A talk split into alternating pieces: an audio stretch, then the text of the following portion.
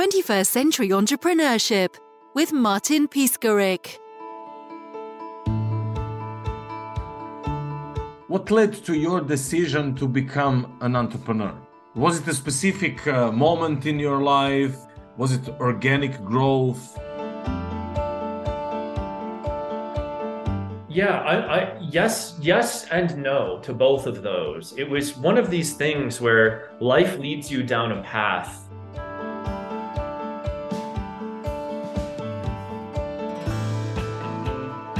I believe, I don't know if it was God or divine intervention or aliens or what, but I, I was drawn to instead of working for somebody else or the government, where I constantly felt capped, like I had reached my limit. I had learned everything I was going to learn, that all of those limits were removed in the entrepreneurial space, that you could you could push as hard and as high as you want and in just about any direction you wanted if you were passionate about it.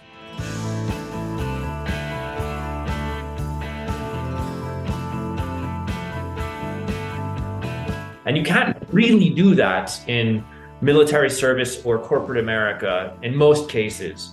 And so it was that feeling and motivation coupled with an actual life event of me leaving the military in a very interesting way. We can talk about that on the podcast if you'd like. And then my brother starting a software company and there being this kind of like this this hot air balloon that was starting to take off and I had an option jump on and see where it goes or continue on your current path and I decided to make the jump.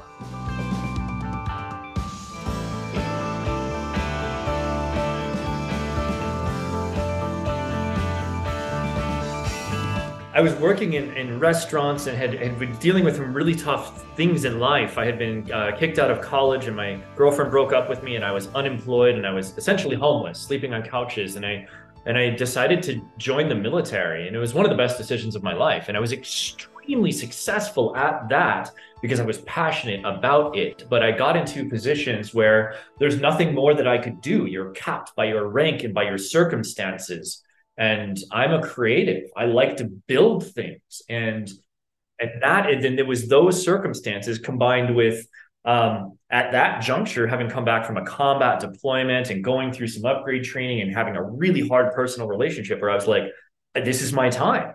This is I've been provided an opportunity to go to that next stage of life. And it's not necessarily a step up, it was a step over. And in some cases, a step down in prestige you know and so but it was what was required to get me to where i am today so do, do you need to change context and then change your path I, I, well, that's an interesting question uh, because I think it depends on every individual and their circumstances. For for me, I've been fortunate enough to yes, I did not have children and I was not married and I was in a good enough physical shape to be able to say, I'm just going to blow my life to pieces and go join the military and see what happens.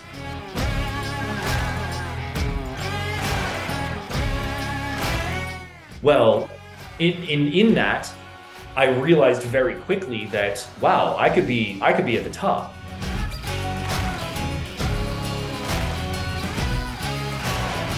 And so, I, I, yes, I did exactly what you said. I took night classes and clept everything, and I volunteered for everything I got my hands on, and did 134 college credits in 18 months, and went to six universities. But I got very bored very quickly.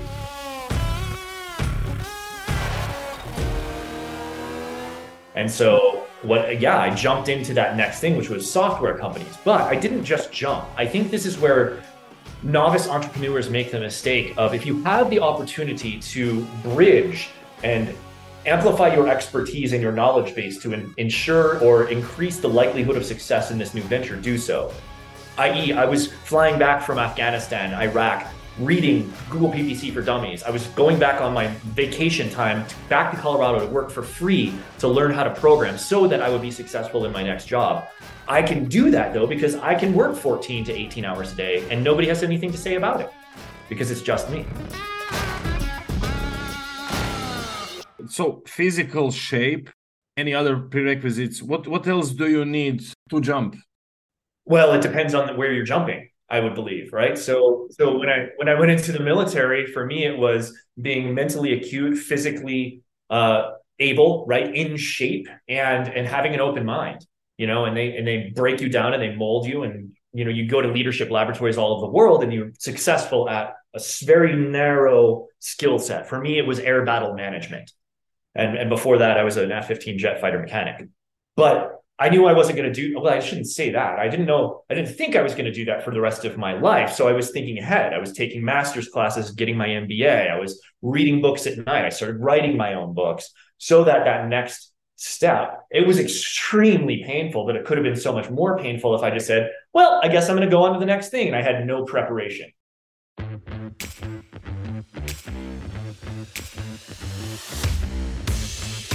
Don't think that every entrepreneur understands how difficult it really gets when you become successful, right? It's it's easy when you're not.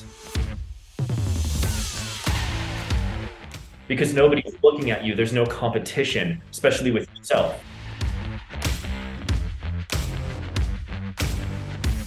And so for me, it's it is tempering myself to better deal with stress to right whether it's my sleep habits yes, meditation every day, journaling. I write, I read every day. I don't work out every day, but just about.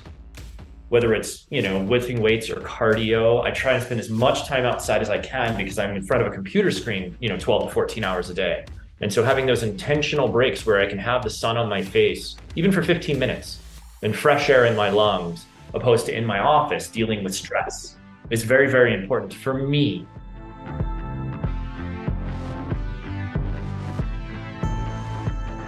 And then my sleep hygiene of getting to bed at a, at a decent hour, ensuring it's pitch black dark, there's no distractions, and I can sleep for you know eight hours if I need to and wake up rested to start the next day is incredibly important.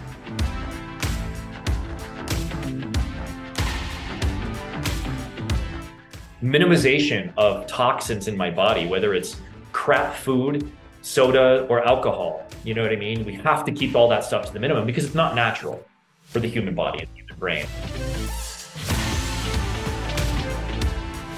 And then uh, I use nootropics. I use a lot of mental supplements. Of I was lucky enough to be born with a, a good brain that I have nurtured and polished through lifelong education. I mean, it's it, I, to this day I'm still taking courses, and I'm I'm 39 years old. There's a reason for that. Is because we are plastic and we continue to sharpen what's up here to better serve the world. So I think exploring what works for you, because there is no guru. You're not a guru, and I'm sure not a guru, but there's a lot of really good ideas out there so that your listeners can cherry pick what works for them to create their own methodology for success. David, I heard there is a platform for some of activities you have mentioned. Yes. Pencerita. Yeah, I love it. I love the emphasis you're putting on it. So yeah, we pronounce it Pencerita. It's P E N C E R I T A. Yes, and you can go visit the site. It's pencerita.com. With a beautiful introduction video, by the way. Oh, thank you so much.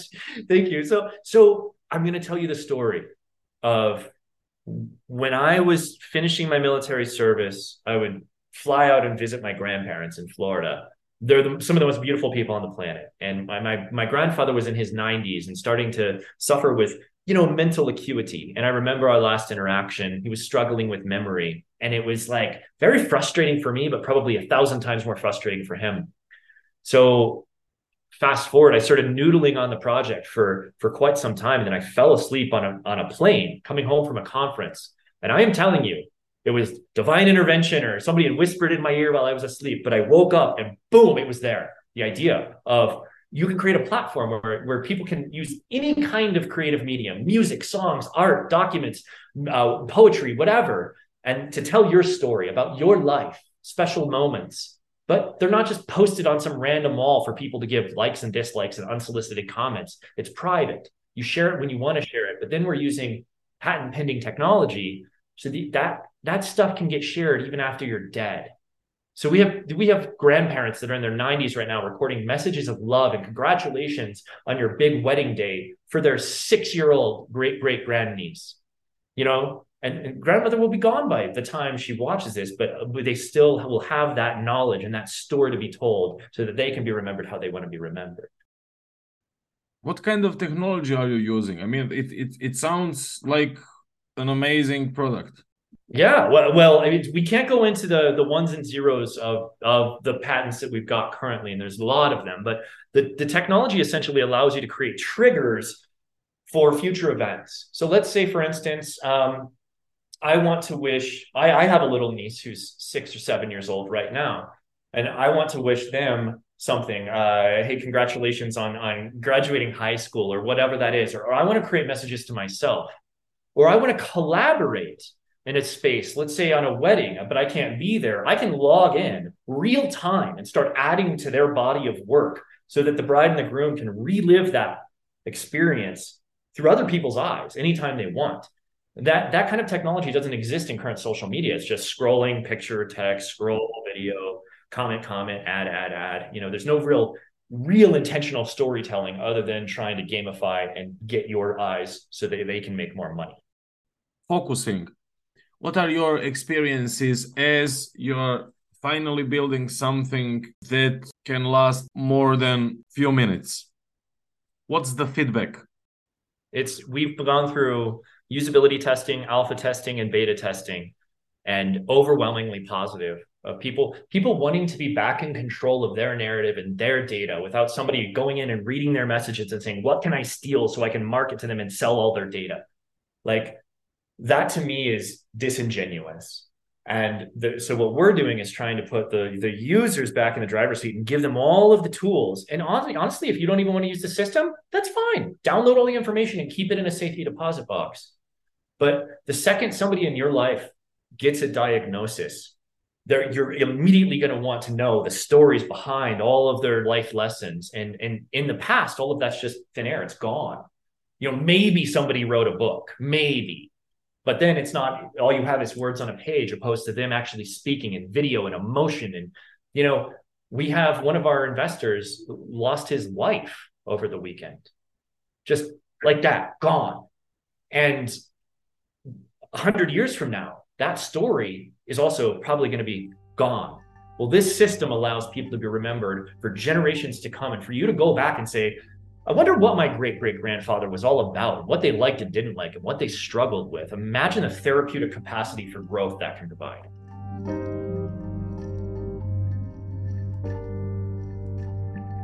And you are running multiple businesses. You have FirePoint solutions as well. Could you share a bit about what that solution does and how it helps people? Yeah, well, that, that was actually a company that I co founded many years ago. Um, it's since been acquired and changed. Um, it was a real estate CRM, kind of where I cut my teeth in. I'm not even going to call myself developer, learning how code operates, we'll say, but really did fall in love with marketing. Um, did a lot of uh, integration with multiple listing services, but yeah, I no longer have any kind of uh, say or control in that in, at FirePoint Solutions.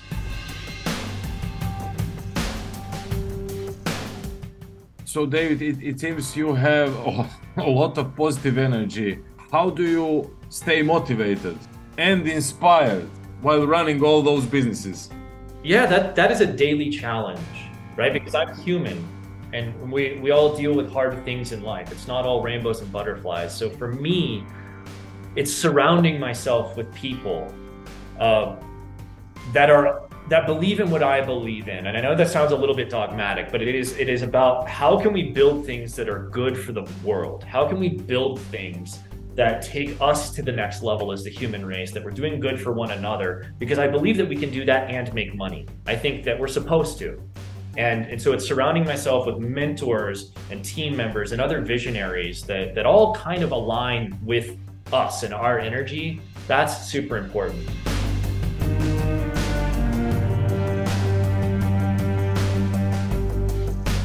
Second is taking care of myself.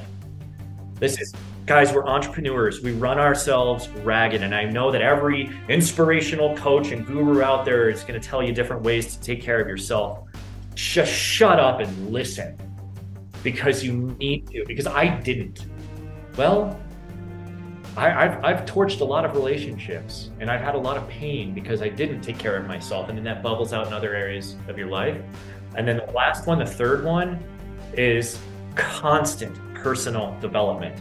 I read every day. I listen to an audiobook every day. I'm working out not almost every day, but trying to push yourself forward in ways that feel right. Your gut's there for a reason. Your heart's there for a reason. Trust it.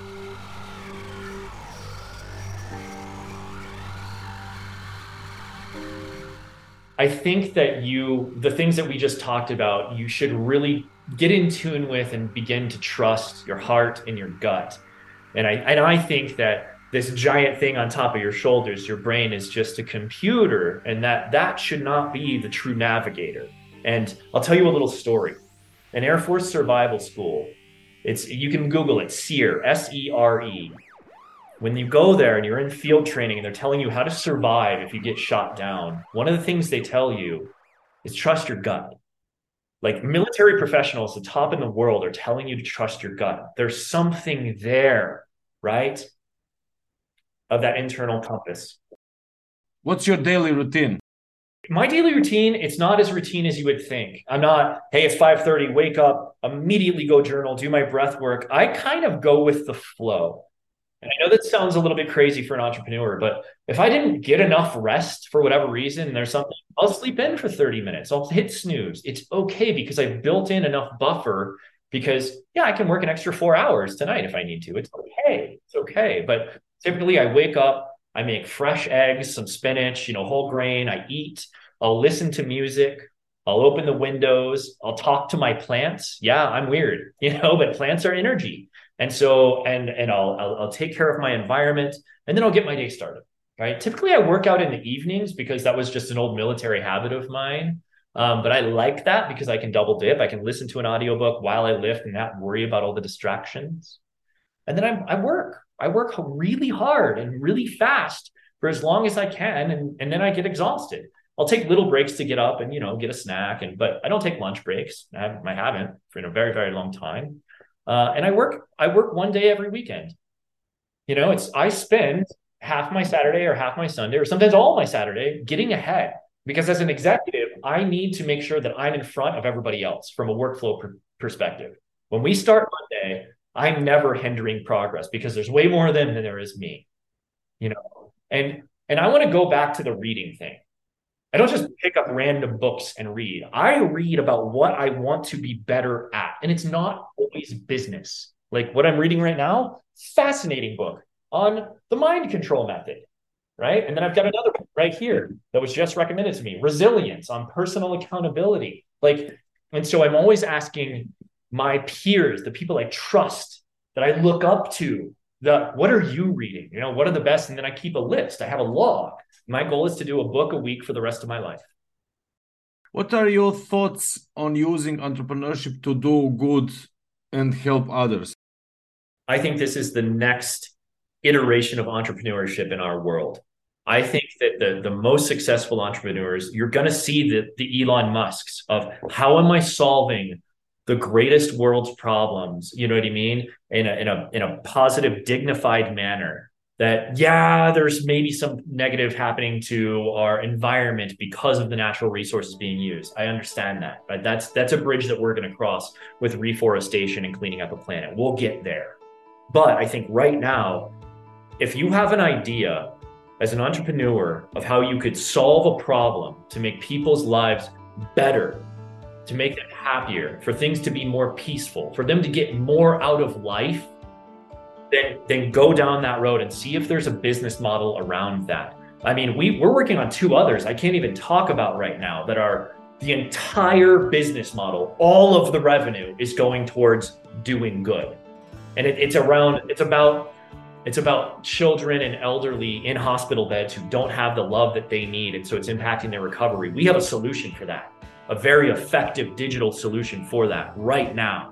And so I would challenge all of your listeners do you have an idea around things that you could do for somebody to make their life better, easier? And, and the technology is accelerating at such a logarithmic pace that, that those things five years ago that were science fiction are now complete reality. And, and, and it's only getting faster through Moore's Law. If you would like to learn more about what we're doing at Pencerita, you can visit us at P E N C E R I T A dot com. 21st Century Entrepreneurship with Martin Piskarik.